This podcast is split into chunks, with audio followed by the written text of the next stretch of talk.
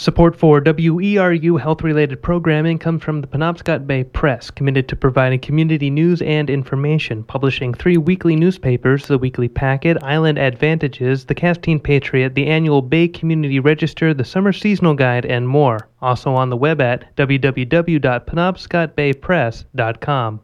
It's 10:01 and you are tuned to WERU FM 89.9 Blue Hill, 102.9 Bangor and streaming online at weru.org. Healthy Options with Andre Bella is up next.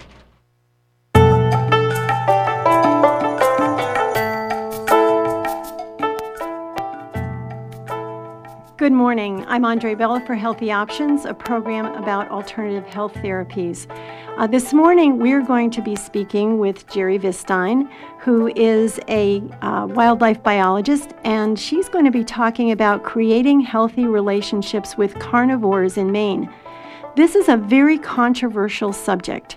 We really welcome all viewpoints on this subject. It is a call in show. I'm going to give you that number right now, although we won't be taking calls for about another half hour. The call in number is 866 625 9378.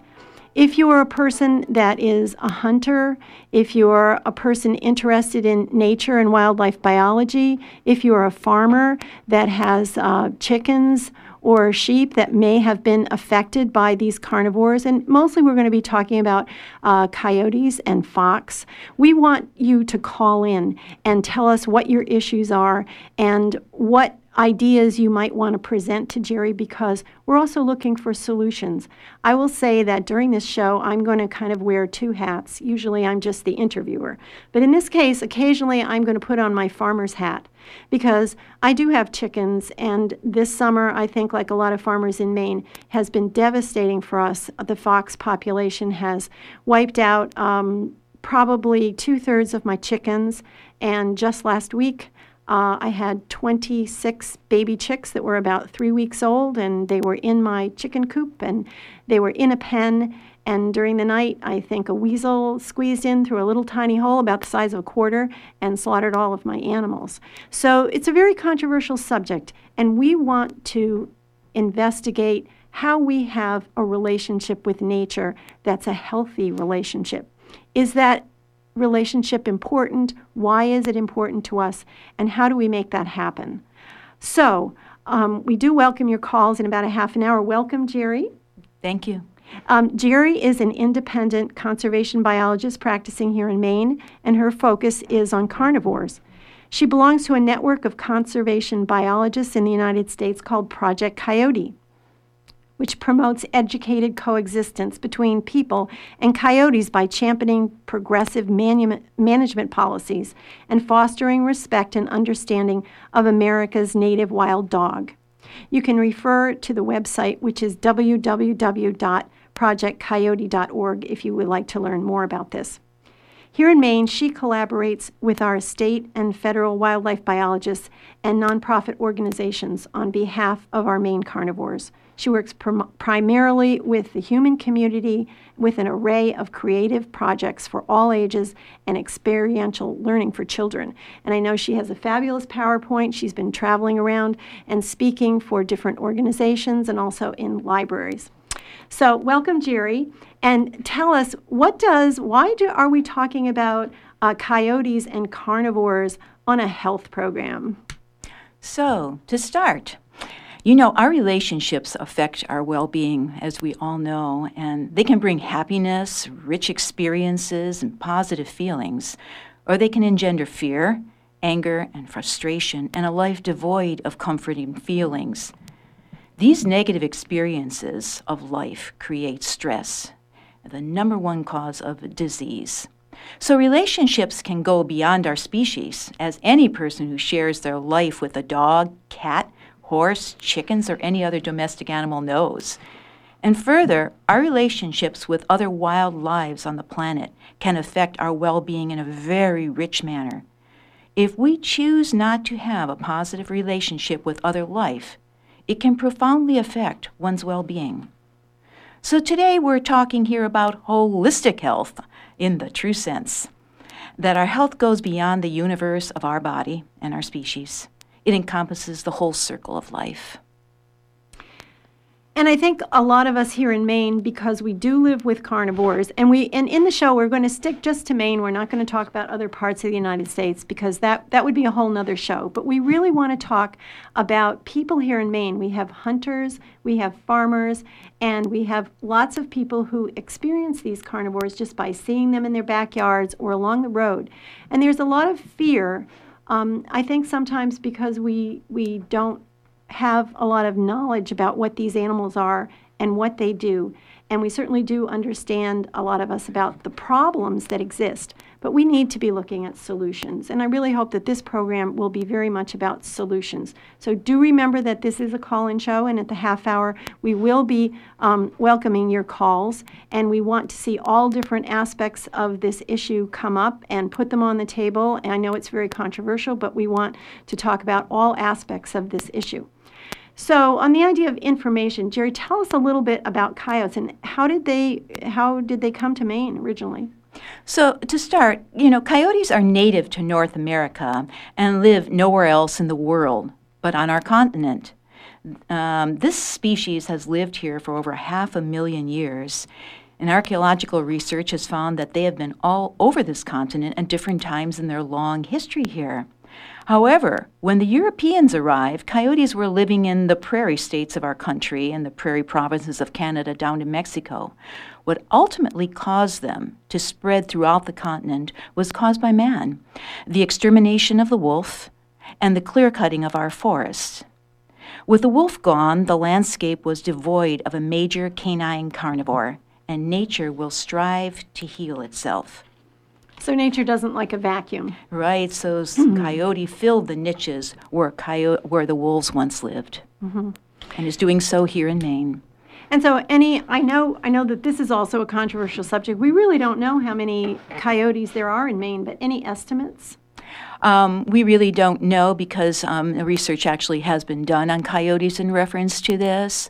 Um, I, um, I have heard an estimate, um, but again, is very, very loose that possibly somewhere in the realm of 10,000. However, um, again, this is not really definitely scientifically based, but this is what biologists are expecting just from using territorial boundaries. Mm-hmm. Mm-hmm. Mm-hmm. And I think what happens a lot of times is there's just an awful lot of fear, not so not so much around fox because fox are relatively small. They're kind of like an oversized house cat. They're not really very big animals. We do tend to see a lot of fox. But I, I will uh, relate a little story that happened to me last winter. I was sitting um, with someone who lives in my house, and we were looking out the window at this beautiful snow scene. And as we were looking out on the field and some of my fences, this huge deer comes bounding through around the side of the house and bounding over the fences. And we were just in awe at this beautiful sight of seeing this deer in motion. And then we realized that the deer was followed by this giant coyote that was also bounding over the fences in pursuit of the deer. And I have to say that my emotions totally changed because at first we were seeing this beautiful deer, and the next feeling was this sense of, of fear because we realized that this was a situation of prey and predator, and that coyote was after that deer. So where where does some of this this fear come from? In re- I mean, are are coyotes dangerous to people? I, I think that's probably the biggest fear. We're always saying, "Is this animal going to hurt me?" It's one thing to see that goes after a deer, but is it going to hurt me? So let, us start with this concept of, of fear. Um, and fear, um, fear is not only a negative emotion; it also uh, causes humans to act in violent and also often ruthless ways towards other life. And so we live in our society um, that is really quite fear-ridden about many things. Just turn on the national news Lots of fear. Yes, and uh, watch what it's putting out to us. And so, and we teach our children fear.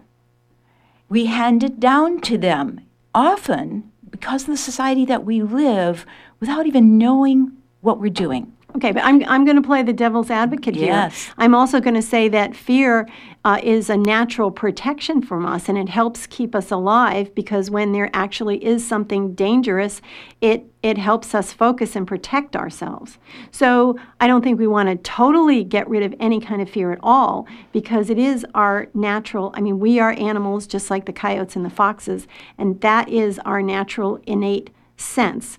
And I certainly agree with you that, that it gets overplayed because we become fearful of things that have nothing to do with our everyday lives. But but how does this happen with coyotes? Are coyotes dangerous to people? So let's talk about that. Um, so coyotes are wild carnivores, and coyotes need three things to survive. Like all living beings, they need food, water, and shelter. And so when coyotes have come to Maine, our role in our relationship with them is to keep them wild. Do not ever afford to them food, water, or shelter. And when I say food, I mean food in many, many forms. First of all, absolutely never to intentionally feed them. A research has been done down in Rhode Island, and they show that 99% of any kind of conflict issues that people had with coyotes came from coyotes that had been intentionally fed by humans.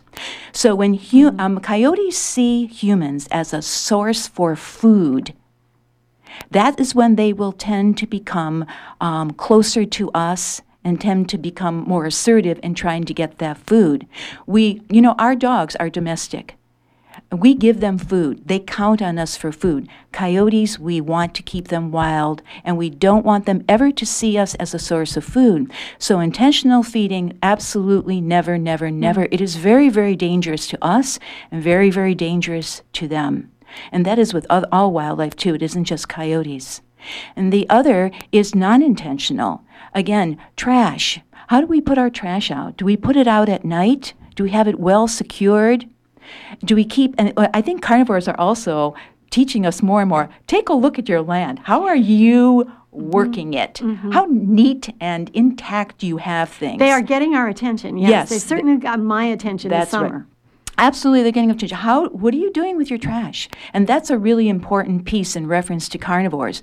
Never ever allow them to get into your trash because then they will see you as a food source and they will always be coming back to your property. If you have fruit trees on your property, when the fruit starts to fall, clean it up. Okay. Otherwise, this really neat. Coyotes are a carnivore, but they also they eat everything. They're, they're they're absolutely marvelous survivors. They love fruit. They love Maine blueberries. They love peaches. They love watermelon and they're going to eat those things. And so you don't want to have that on your property available. You want them to keep eating their wild food, which are voles, mice, rabbits, wild turkeys, deer. That's what you want. And rodents. And rodents. Rodents big time. That's that's their favorite food basically, and that is what they will always tend to be tend to eat, and that's what their parents teach them too if we allow their parents to teach them that. And so we don't want them to kind of get a taste for any of this anthropo- anthropological food, um, so human have food. Clear, clear boundaries. Clear boundaries there. And that, and they understand that, and so, and also, um, it's the I also in reference to when you have domestic animals. When you have domestic animals, you want to make it very, very difficult or dangerous for a wild carnivore to get at any of your domestic animals. And, th- and so you keep them away, and so that you can live in coexistence with a really wonderful relationship where you can experience them, they experience you in coexistence, where they're doing their amazing stuff in the, in, in the ecosystem, and you are doing yours. Um, and so it's very important. Um, and if we do that, coyotes are, are not, uh, um, there is nothing to fear from coyotes. That that is a really important piece. Another piece that I would talk about um, is people have made comment to me about this when I've been giving my presentations. Um, is that people will be walking their dogs in natural areas, and especially in the months of May, June, July.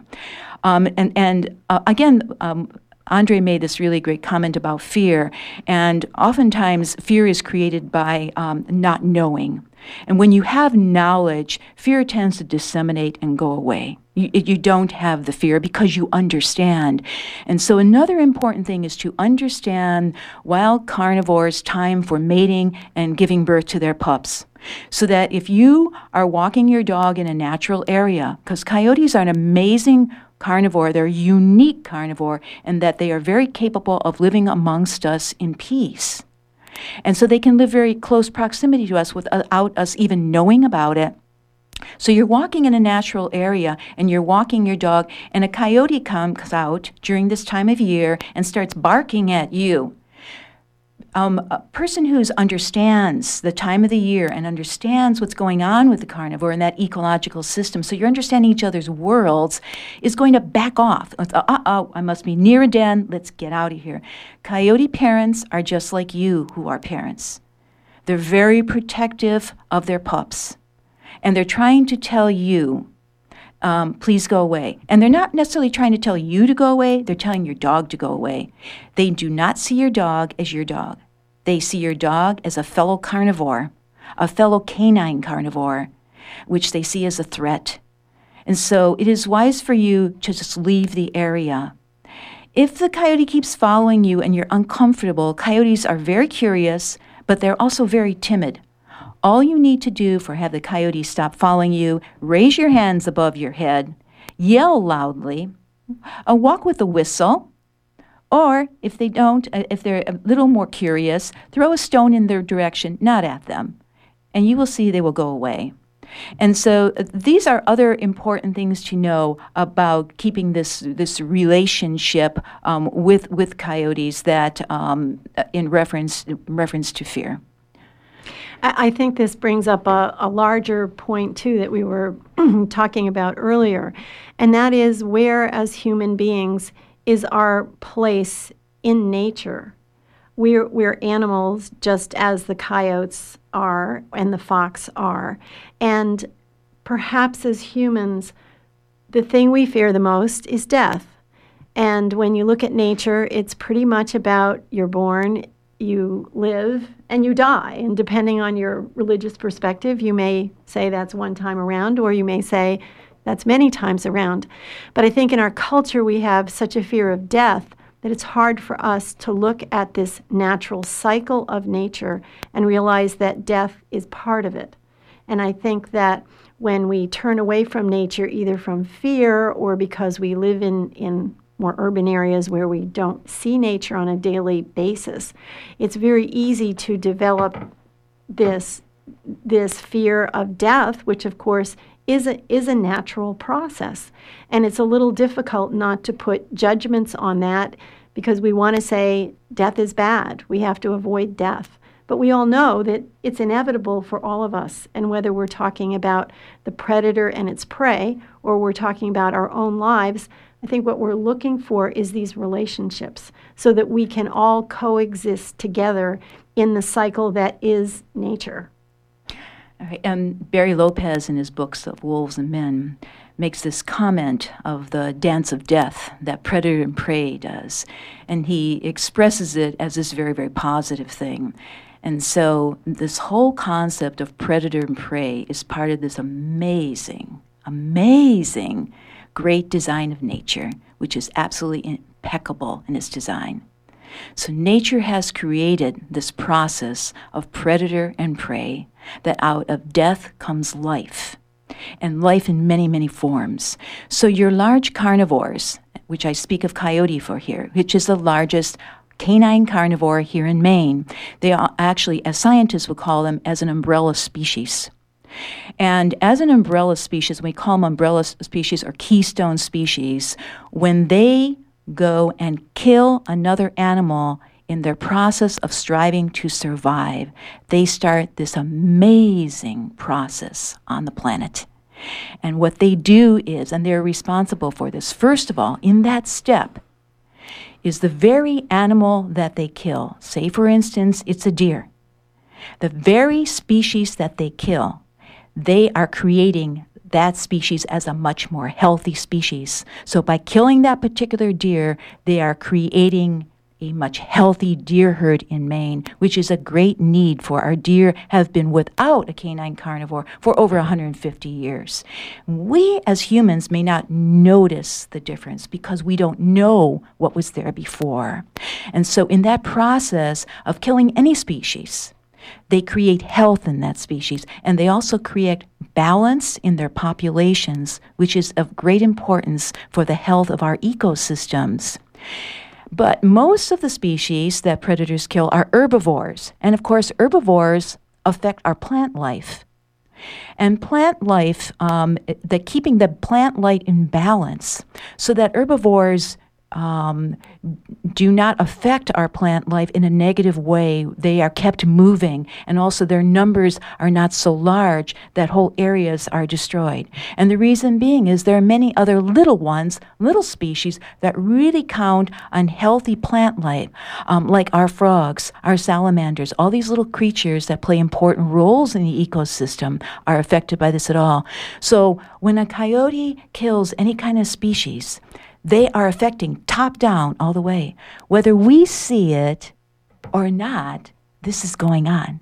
And the more you look, the more you'll see it. Many people tell me stories of how they've already seen this things going on in Maine since coyotes have been here for value. I had one elderly man speak to me of a place in Maine where they used to visit where rabbits were hopping all over the place, large numbers of them, all over.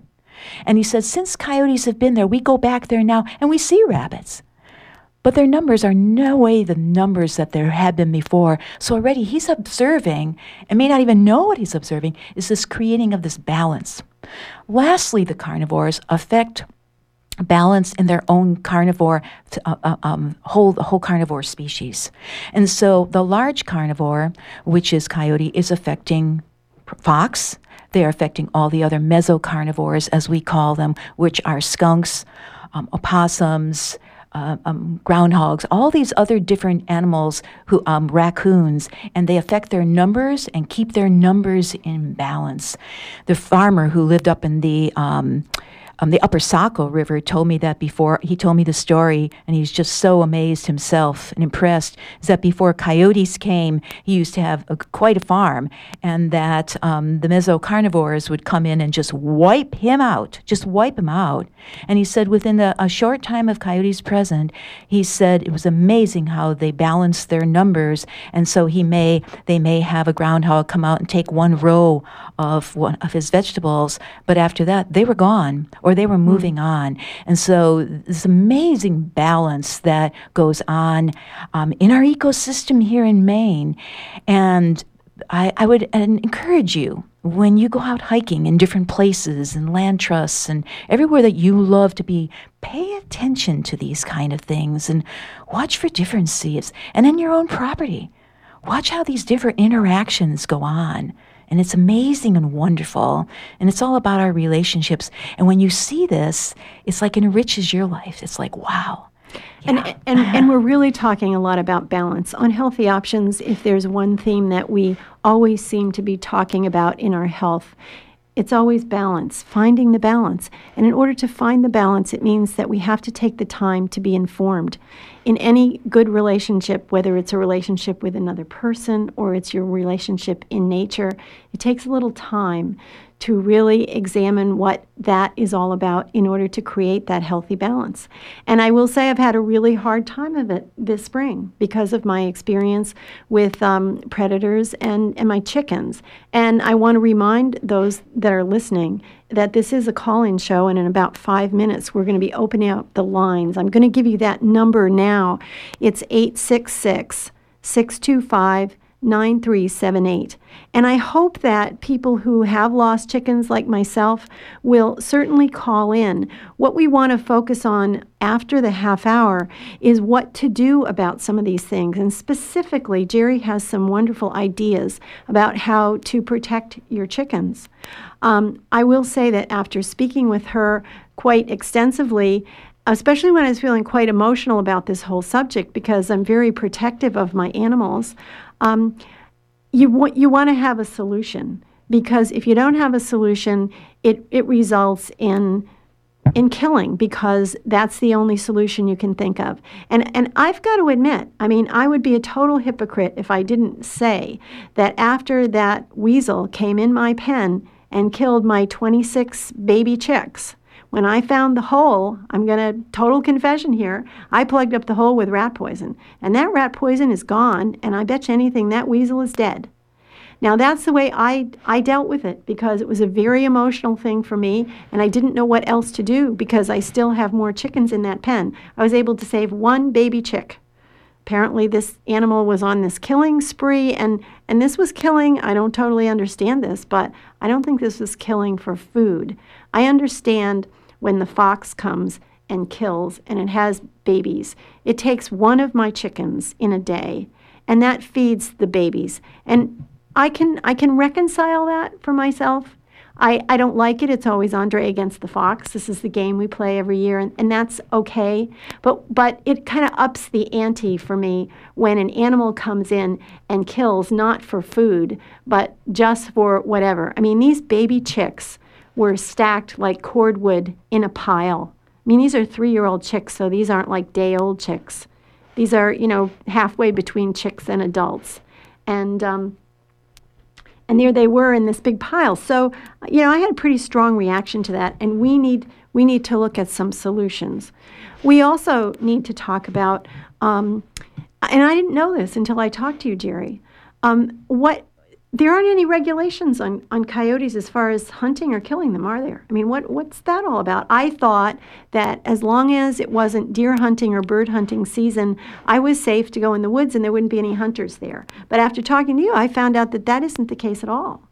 Well, to start, first of all, I would say that Maine has um, um, a long tradition of, of sustenance hunting here in Maine. And, um, and I've spoken to many hunters here who have great respect for the species that they kill.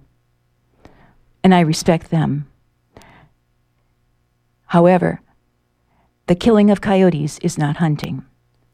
As one hunter has told me, and he hunts all different species, he said the killing of coyotes is not hunting because there is no respect for the species. So let's um, and and so what after about fox? I mean, are there regulations yes, on so fox? I can tell well? you, speak yeah, to you about yeah. that as well.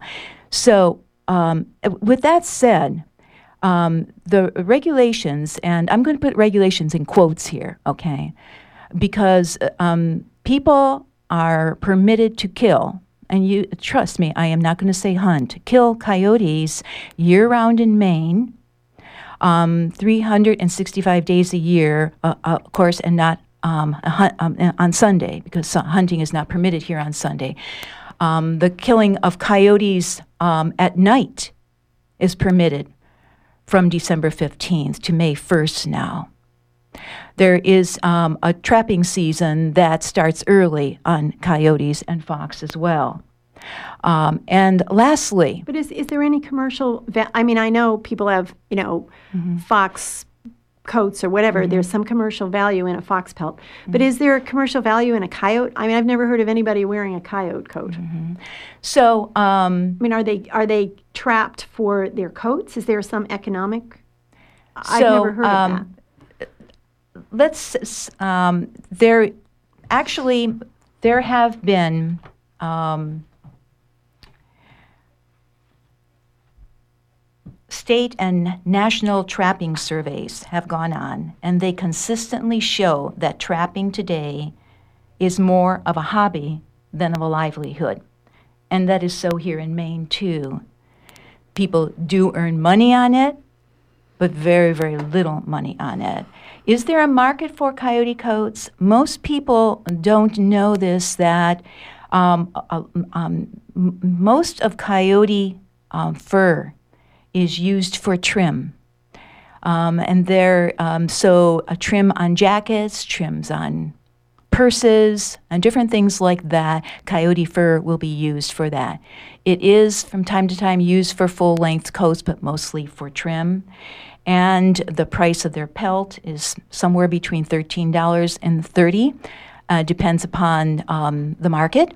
And also, you have to subtract that all the time and money spent that these trappers use um, on gas and moving through because the, their lines are very long, can go for many, many miles. Um, and so I, I would say, um, and getting back also to the fact of the regulations. Um, so that's more or less where that where that money piece is in reference to trapping, but in reference to the regulations, um, basically we see that there are no regulations really in reference to protecting coyotes. So coyotes are not protected in the state of Maine. And I'm asking you, as the people of Maine right now, to ask why. If this is a species that is doing such important ecological work that's been missing here on our landscape for over 150 years, we've been missing a large carnivore, and they're doing really important work in the ecosystem and also for us. I mean, I've told many farmers, many farmers, many people are telling me stories of what they're noticing coyotes are doing that is for good for us. Not just good for the ecosystem, which is good for us, but directly good for us. Um, and why are they not protected while all other species are? We need to question that and say, um, what kind of regulations should be put in place? Yeah, I think my my other question, and then we're going to take a quick break too, is that I thought I was safe, you know, walking in the woods with my dog. Um, because I figured it wasn't hunting season. And so basically, what you're telling me is there's really no safe time to walk in the woods. If I have a German Shepherd and it looks a lot like a coyote, um, there could be somebody out there that you know could shoot my dog, or I could get shot as well. I think that's that's another issue is human human safety. I want to remind everyone that this is a call-in show and after a very short break we will be taking calls. The number is 866-625-9378. So please call us after the break. We'll be right back.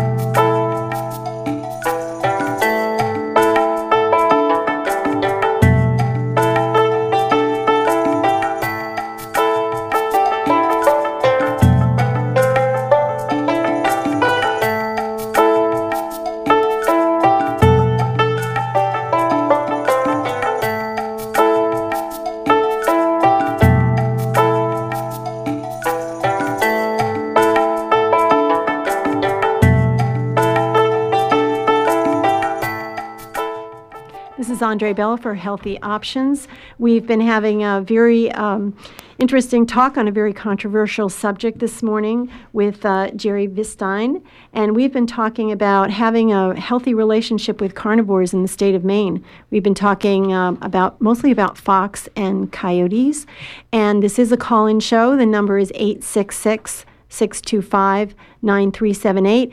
And I, I, would like you to call in, and especially if you've had problems like I have with having your chickens killed by fox or if you have sheep and they've been killed by coyotes. Uh, re- I really haven't heard of any uh, sheep problems, but lots of chicken problems. We want to know and we want to give you some practical solutions this morning. So if you have calls, please, please do call in now. The number is 866 625 9378. We would also like to hear from game wardens and animal control officers because you folks are right there on the lines. You have direct contact with these animals every day. So please do call us because we want to give some practical solutions. We want to know that you can still raise your chickens and not feel like you're just feeding that fox all the time. So, um, Geri, do you do you have some? Oh, we've got some calls right on the line. So um, go ahead. Yeah, you do have a call. Uh, hi, Andre. This is uh, Dave Putnam from Brooklin. Welcome, David. Nice well, to hear from you. I'm I'm so glad to hear you're concerned about chickens because very concerned about. I chickens. have had a, uh, predation in, in my small flock, which has got me very concerned. And I welcome the chance to describe it and uh, perhaps uh, gain some insight into how to deal with it. it. Is bears. Bears. Yeah. Where do you live, David? Brooklin, in the woods, That's where the chickens are. Uh, and it's uh, it's a very interesting situation because I believe, though I didn't witness either of these events, but uh, from the descriptions, as close as I can tell, what happened is a, a small cub, a bear cub, came one evening, not even after dusk, in the in the late afternoon, and picked a fight with the rooster. And the rooster, uh, brave gentleman that he was, uh, took him on, but he lost. And um, the hens had flown to the nearby trees and escaped. Uh, and the rooster, I found his feathers down by the stream, and that's all I ever saw of him. Uh, And the bear cub was seen to be going off with the rooster in its mouth. And then I, uh, in, in analyzing this event later on, uh, because the next day uh, the wire around the base of my chicken coop had been discovered. I've got uh, uh, hardware cloth Yeah. going down six inches or ten inches even into the ground. hmm And uh, that had been scraped away at and uh, encountered, and uh, I, the, the the pursuit had ended, as far as I could tell. And so I said it wasn't a bear; it was a, a, a raccoon or some small critter like that. And the the hardware cloth has foiled it, and I'm safe. My hens are safe. Only the three remaining from the last predators, which is a whole other story. And um, uh, then three days later, uh, after being gone for the night, I came back in the early morning to find my hens out loose in the yard, which is highly unusual because I make sure they're locked up tight behind their door at night. And on surveying the chicken house, it was totally busted in. The walls had, were broken in a way that only a bear could do. They're not strong walls, but nonetheless, uh, it was the work of a bear. And I, I posit that it was the mama bear come back to show her cub how to really do it. Uh, and uh, the chickens, God bless them, had uh, flown out over the bear's head while the bear was coming in through the hole hmm and uh, into their usual trees. Hmm Uh, so that's where I left it. And I, I that night, I uh, rounded the chickens up under cover of darkness, put them in a cage, and took them over to my neighbors, hmm uh, where the bear had attacked a year previous, which is how they got to my house in the first place. But the bear seems to have forgotten about that. And um, there are two or three bears around Brooklin, and uh, other people have had problems with, with bears and chickens in Brooklin. That's very interesting because I haven't heard of bears going after chickens. Geri, what do you think about this one? Oh, that is so. Um, bears do go after chickens, and um, and and so you have a, a, a real life issue of a carnivore, and what happens is it becomes a cycle. You know, it, it would just become a cycle and cycle, and you say, okay, what's the solution? Um, what can I do here to protect my chickens in ways other than I'm doing already?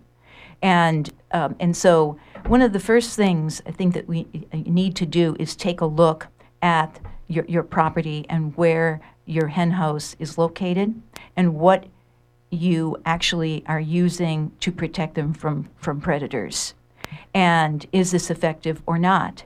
And so evidently it's not working. And so first of all, is my chicken house in a place that I feel is safe or carnivores can get to it much more easily?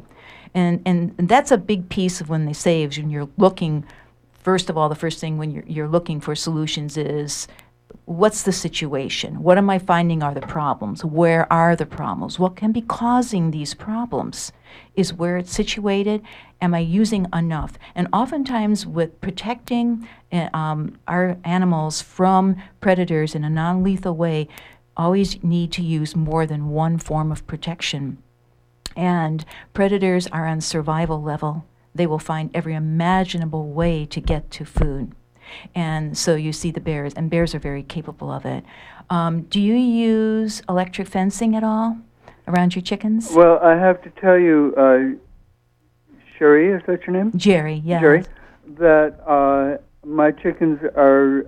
I let them out during the day, and uh, uh, I'm very happy with that solution. And I, I feel that I'm raising uh, little by little evolving a, a tribe of chickens which knows how to deal with predators and mm-hmm. that it flies into trees when it needs to. Mm-hmm. The thing that worries me is the nighttime. Uh, mm-hmm. They go to roost in their house like good birds. I leave the door open and they return to their yard.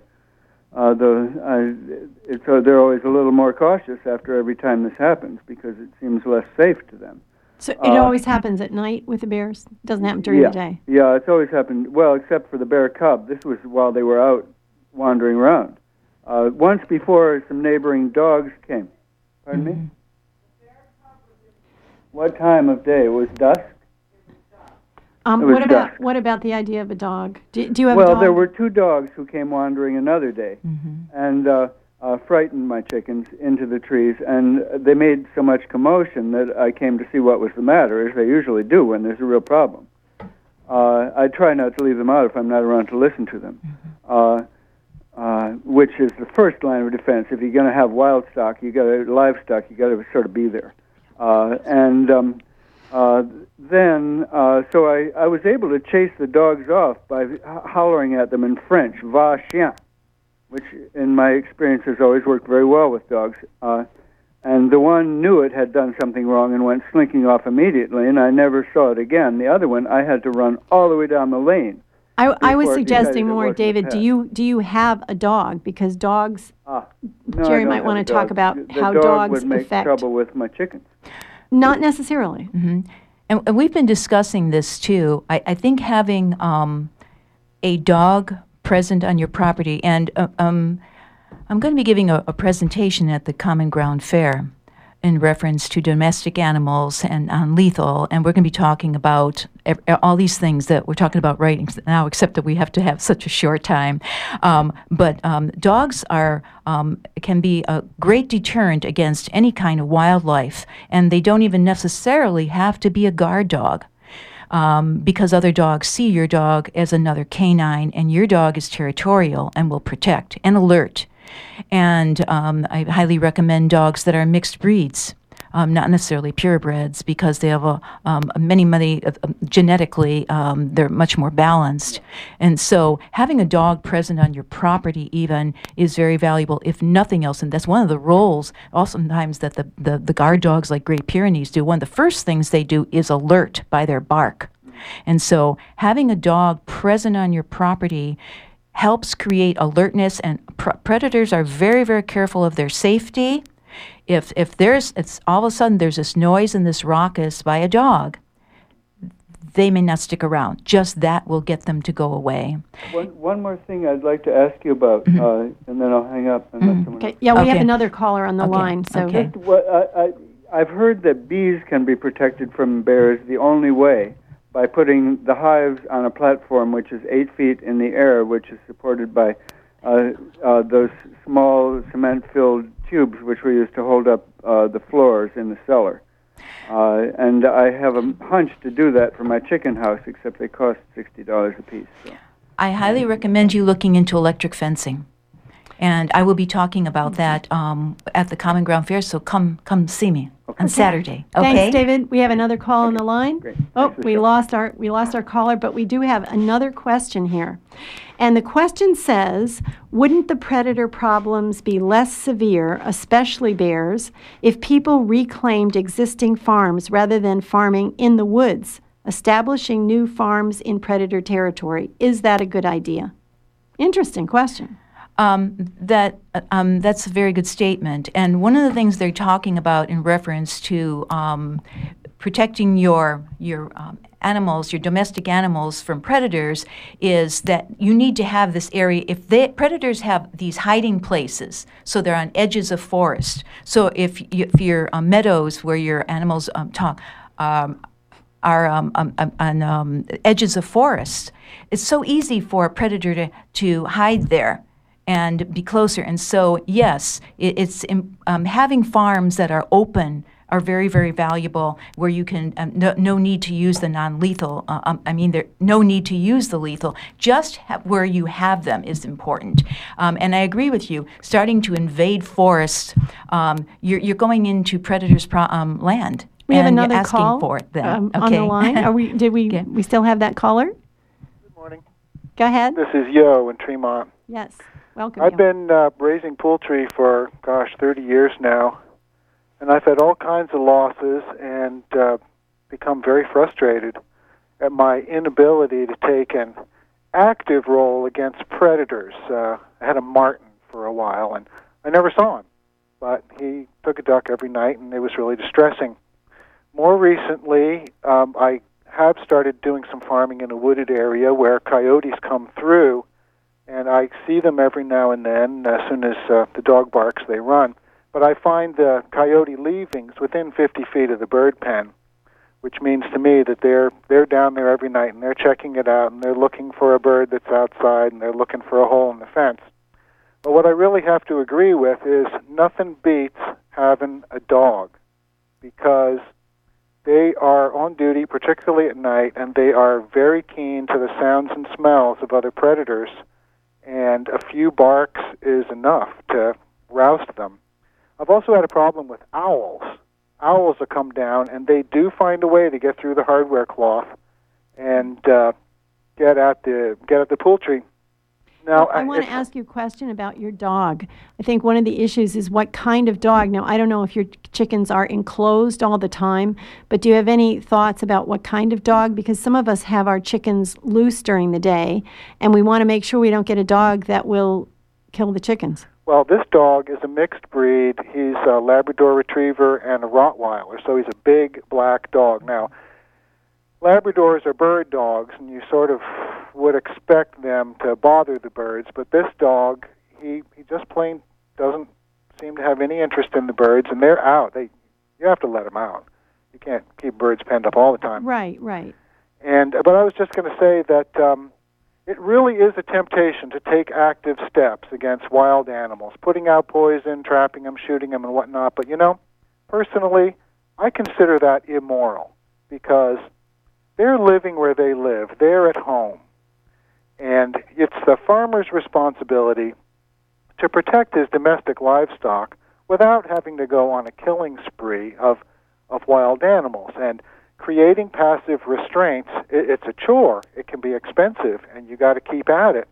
But in the long run it's i think more successful because i mean what if you do kill the coyote? The next one that comes grabs more of your chickens so i think the better thing to do is just protect them i've never tried electric fence against that kind of animal i actually uh, have an electric fence and if dave would like it he can give me a call at two four four seven eight seven seven and i'll let him have it but um, I'm a firm believer in good fences and a good dog and a good lookout for your birds.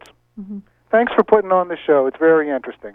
Oh, thanks for the feedback. And thank you for your comment too, because um, I, I, I think it's in, that last comment you made is that you know we're responsible for our domestic animals, and if they kind of live in this middle world between the wild and our human world, and we bring them on and we're responsible for them, Well, Because And- we put them at risk. we put them at risk, and um, uh, and our wild carnivores.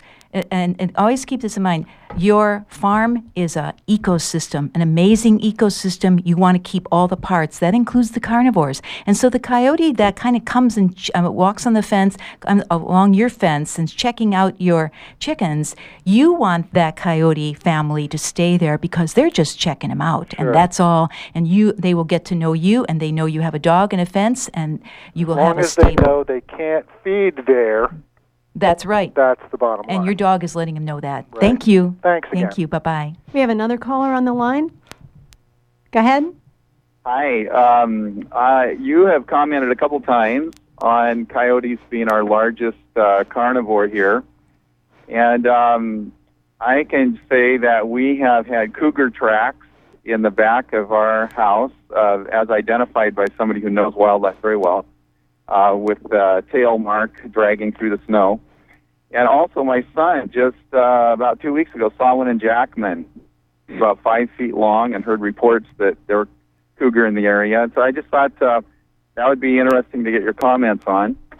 And um, the other is that um, I guess I I uh, I think there's some inconsistency in the in your logic in, in the logic I've heard on the show.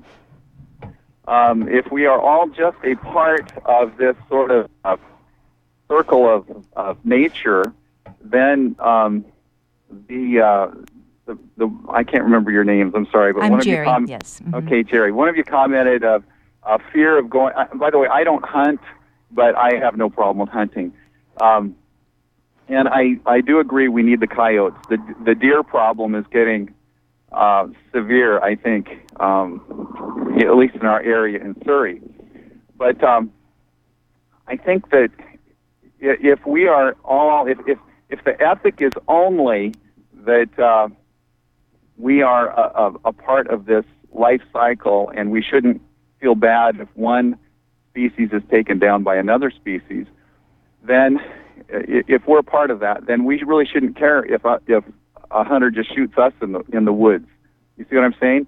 It's it's it's an inconsistent logic, and I think there's a much higher ethic to look to, and uh, that that is that's that What's your higher ethic? Government.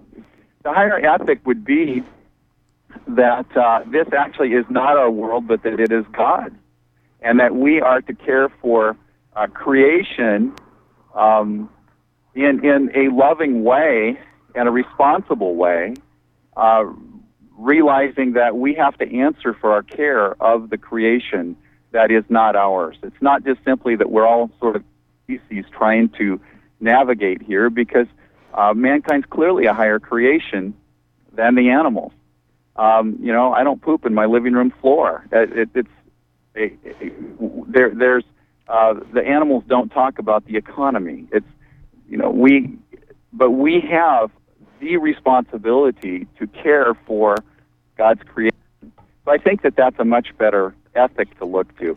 Anyway, I'd really like a comment on the. Uh, that's just kind of a, a thought. But I'd really like a comment on the cougar issue because I, I hear people saying, oh, there's no cougars here.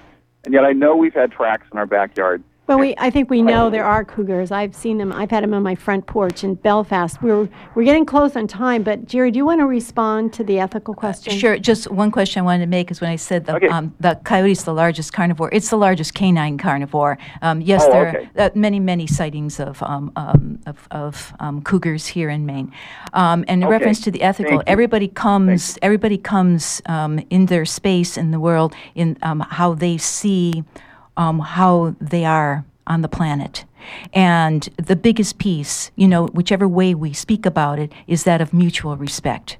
And that's number one. And we're the circle of life. And how can we create, and that's what this whole thing about today is about relationships, is of mutual respect and creating positive relationships. And in every way we look upon it, Without ethically being or morally, judgmental. without being judgmental. And that's a, a big piece of looking at the larger picture, whether it's from your son, your daughter, your wife, your dog, out into wildlife. It's all this mutual circle of life. And thank you for calling it, and thank you for sharing your thoughts. I really appreciate that because this is how we're going to start moving directly uh, further on. We do we have time for one more question? Okay, one more short question. Well, it's not a question. It was really. Uh, I'm sorry, we have another caller on the line, so we just want to squeeze in one more question before the end of the show.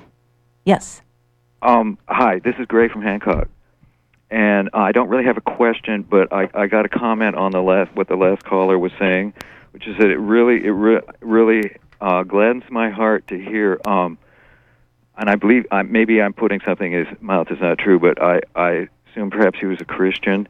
Anyway, a person who follows the Bible, um, I think, uh, giving respect to, to our place in the natural world. Um, and I just hope that that um, that people will begin to see that we're not necessarily a higher animal or a higher creature or something how better than the animals. We're only different, and we are living in their territory. That we came. I mean, there were animals here before there were any people, and uh, we're we're in their territory. And if we are so such higher creatures, uh, or even if we follow our nature, which is our intelligence, then uh, it, he- he's correct. We, we should be care care for stewards of the natural world and care for this this great inheritance that we've received. Uh, and it's really easy to kill things, but it's it's it's much more difficult to avoid killing things. And um, you can do it in everything. You can do it with mosquitoes. You can do it with deer. You can do it with with eagles. Whatever you want. But it it we really need to change our mindset that we're something so very special and far above everything else. I Th- think. Thank Thank, you. you. for your comment, and I will um, finish by saying um, that in reference to uh, everyone's comments today and the show, is that you know carnivores are mirrors for us of how we relate with each other and to the larger world around us. And Coyote leads us to a larger questions of our human place in the world, our inextricable bonds with the wild, and our separation from them. And you see, just from the conversations of people who have called in today, how deeply personal this is to us as humans in our relationships with this planet and the life. And it affects our health as humans deeply. And to become aware of this, where we want to find ways to create positive relationships with all life on the planet. Thank you. I think this is a discussion that we would certainly like to continue, and we do appreciate all the callers who have called in.